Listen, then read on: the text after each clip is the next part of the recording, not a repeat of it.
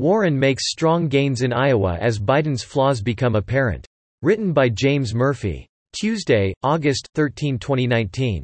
Massachusetts Senator Elizabeth Warren shown, a Democratic candidate who many considered dead in the water after multiple missteps in the past year, is picking up speed as the Iowa caucuses approach. That first nominating contest for Democrats is now less than six months away, and Warren's ground game in the state is outpacing many of her rivals at this point.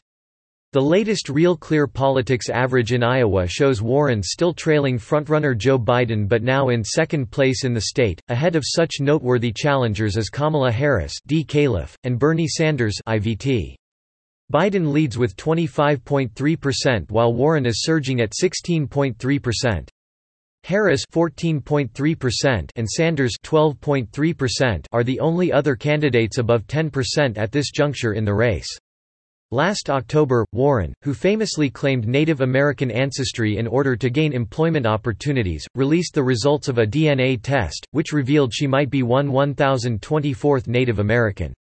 That gaffe was followed up by a cringeworthy New Year's Eve video in which she announces her intention to run for president, while drinking a beer.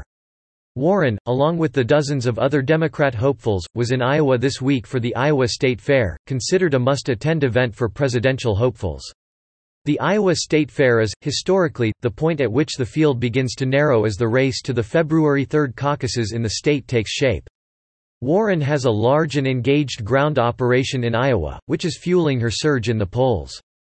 Veteran Democrat strategist David Axelrod is among those who have noticed. Elizabeth has a super organization and her campaign is hot. Axelrod said before cautioning, but we've seen hot candidates before.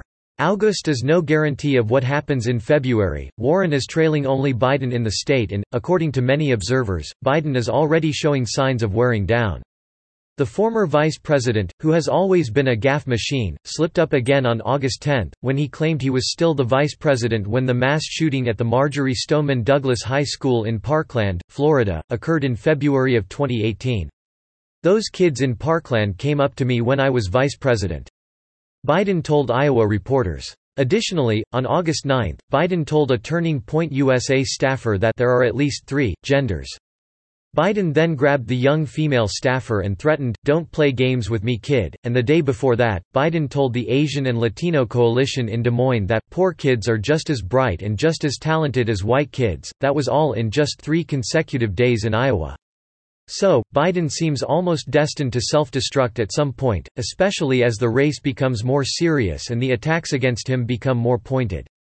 Biden's always been prone to gaffes. That was true when he was in his 40s, 50s and 60s, Axelrod said.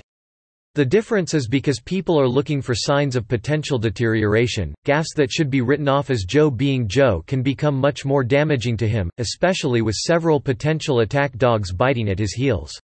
Not only Harris, Sanders and Warren, but any of the remaining Democrats looking to make a name for themselves are lying in wait for opportunities to bring Biden down. And Biden has the longest record to defend of any of the candidates, more fodder for his opponents to dig up. The question remains, should Biden end up faltering, which of the remaining candidates has the potential to replace him at the top of the race? In Iowa, at least, Warren is going all in, hoping that some early momentum will lead to big opportunities in other states.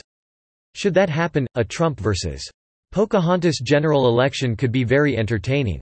Subscribe to The New American and listen to more by clicking podcast on the top right corner of our homepage.